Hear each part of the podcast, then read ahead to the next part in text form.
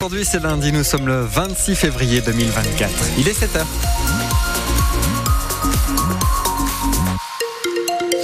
Le temps est couvert sur l'ensemble de la région avec quelques petites pluies par endroits. Au thermomètre, on a 6 degrés en ce moment à Sedan et Charleville-Mézières, 8 degrés à Reims, Chalon et Pernay, 8 également à 3.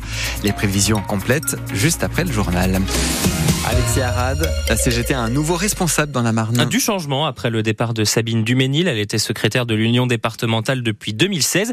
Élection de Ghislain Bride. Il est ouvrier chez ADM Chantor, une minoterie meunerie à Bazancourt. Il a adhéré au syndicat en 2012 en créant l'année suivante une section CGT au sein de son entreprise. À 43 ans, Ghislain Bride a déjà exercé un mandat national à la Fédération de l'industrie chimique de la CGT de 2017 à 2020. Alors quels sont les dossiers prioritaires pour le nouveau patron de la CGT marnaise, Claire chez Caglini avec environ 5000 militants l'an dernier, la CGT de la Marne a engrangé de nouvelles recrues comparées à 2022. Quand on a des hausses d'adhésion, c'est que les gens veulent s'organiser dans leurs entreprises pour défendre leurs droits. Donc euh, c'est vraiment que leurs droits sont attaqués. Ghislain Bride, désormais secrétaire départemental de la CGT, garde d'ailleurs un œil sur la menuiserie pasturale à Épernay. L'entreprise avait été rachetée par l'allemand Mutares en 2021, ce qui avait déjà inquiété les organisations syndicales. Elle redoute désormais l'annonce d'un plan de suppression d'emplois d'ici la fin de l'année. Autre dossier, cette fois à Wari. La MEG, qui n'a toujours pas repris le travail, une entreprise de carrelage. On a déjà rencontré monsieur le préfet sur le sujet. Ça fait plus de 8 mois que les salariés sont à la maison. Ils ont fait 6 mois de chômage partiel et depuis on les paye euh, chez eux. Et il n'y a plus d'électricité dans l'entreprise, il n'y a plus rien. Donc euh, on est très vigilant euh, sur l'emploi. C'est environ un peu plus de 70, ça doit être 72 salariés. Enfin, la CGT Marnaise continuera également de défendre les vendangeurs. Quand on voit la situation que les salariés ont subie encore sur la dernière vendange, qui est lamentable, moi ce que j'appelle de l'esclavagisme en fait des gens qui ont été maltraités, de la traite d'humains. C'est inadmissible de voir ça euh, dans un produit euh, qu'on dit de luxe. L'été dernier, quatre personnes sont décédées lors des vendanges dans la Marne. Claire Checaglini. La semaine s'ouvre au Salon de l'Agriculture dans un climat que tout le monde espère plus apaisé que le week-end. Après les violences samedi en marge de la venue d'Emmanuel Macron, France Bleu sera en direct ce midi du Salon de l'Agriculture. Wendy Bouchard et Ma France installés à la porte de Versailles entre midi et 13h. Et puis, euh, on en parle ce matin du Salon de l'Agriculture puisqu'on vous demande quels sont vos souvenirs de, du salon de la Porte de Versailles. C'est vous qui le dites. Appelez-nous à 03 26 48 2000. Quatre morts dans une avalanche en Auvergne hier. Les skieurs faisaient du hors-piste au Mont d'Or dans le massif du 106 et dans le Puy-de-Dôme.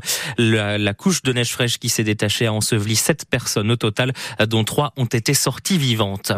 Pour les étudiants qui veulent poursuivre leur cursus après trois ans de licence, c'est aujourd'hui l'ouverture aux inscriptions de la plateforme Mon Master, un site internet qui permet de postuler dans tous les masters des universités de France. Les étudiants qui ont jusqu'au 24 mars pour faire leurs vœux. Contre les vols, les commerçants investissent. Un phénomène en constante augmentation selon les chiffres du ministère de l'Intérieur. Le magasin Price, qui fait du déstockage de vêtements et accessoires de mode grande marque dans la galerie Leclerc de Saint-Brice-Courcelles, on est près de Reims, a notamment investi dans un système d'antivol et de portiques ultra sécurisés, ce qui évite au manager Scott Regard de découvrir des scènes de vol surprenantes. On avait des antivols, sauf que bah, des fois les gens, ça les empêche pas pour autant de tenter de voler. Quitte à découper même un manteau. On a gardé un bip, celui-là il est collector, on veut le garder jusqu'au bout. Ils ont fait, ils fait un beau truc, c'est joli. Ils ont découpé le manteau Ouais, c'est ça. Ils ont découpé là où il y avait l'antivol, ce qui fait que la personne qui l'a volé doit se balader avec un pin à cet endroit-là, je pense actuellement. ah, c'est collector.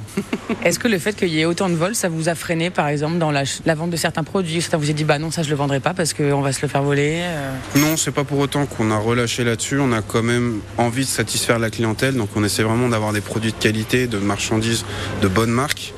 C'est pas pour autant que même s'il y a des vols, on va arrêter d'en faire tout simplement. On tient à ce que les clients puissent avoir le choix, surtout en ces périodes difficiles, que les gens puissent s'offrir euh, un petit manteau euh, d'une marque sympa, par exemple Calvin Klein à 40 euros.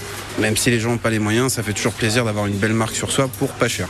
Et vous retrouvez toutes les infos sur ces euh, investissements des commerçants pour limiter les vols à l'étalage sur francebleu.fr.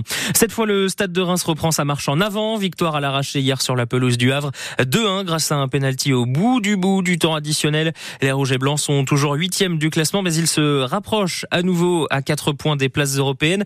Dans les autres résultats de la 23e journée de Ligue 1, Lens n'avance plus, battu 3-2 par Monaco qui remonte sur le podium. Lille, prochain adversaire de, des, des Rouges rouges et blancs chutent à Toulouse 3-1. Nice enchaîne un quatrième match sans victoire en concédant le nul à domicile 0-0 contre Clermont. Nul aussi entre le Paris Saint-Germain et Rennes. Et puis en clôture hier soir, Marseille s'est remis dans le bon sens pour se défaire de Montpellier 4 buts à 1. La 24e journée, c'est le week-end prochain. Reims qui reçoit donc Lille. Ce sera samedi à 17h au stade de l'Aune.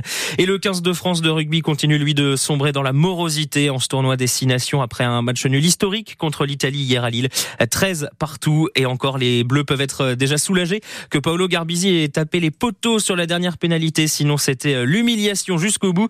La suite du chemin de croix c'est dans deux semaines à Cardiff face au Pays de Galles.